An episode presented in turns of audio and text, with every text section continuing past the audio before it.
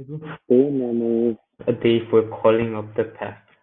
How could we have guessed as we sat there, two middle-aged spinsters and an old man, that in place of memories we were about to give an adventure, such as we had never dreamed of.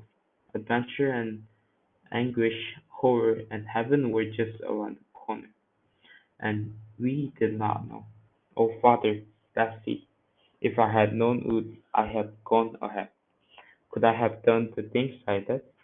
But how could I know? How could I imagine this white-haired man, called Opa, grandfather by all the children of Haarlem? How could I imagine this man thrown by strangers into a grave without a name? And Betsie, with her high lace collar and her gift for ma- making beauty all around her, how could I picture the dearest person on earth to me standing naked before a room full of men? In that room on that day such thoughts were not even thinkable. Father stood up and took the big brass hinged Bible from its shelf, its shelf, and two thin hands rested on the door and came. Scripture reading at eight thirty each morning for all who were in the house was another of the fixed points on which life in the desert revolved. Father opened the big volume and Betsie had and I had our breath. Surely today of all days, when there was there so much to do, it would not be whole chapter.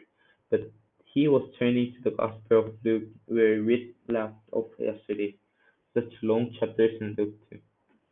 With his fin- finger at the place, father looked up. Where's Christoffels? Is that? Christoffels was the third and only other employee in the shop, a bent, wizened little man who looked older than father, though actually he was ten years younger. I remember the day six or, or seven years earlier when he had first came into the shop, so raised an old beggar that I'd assumed that he was one of the beggars who had the better market as the shrubbery.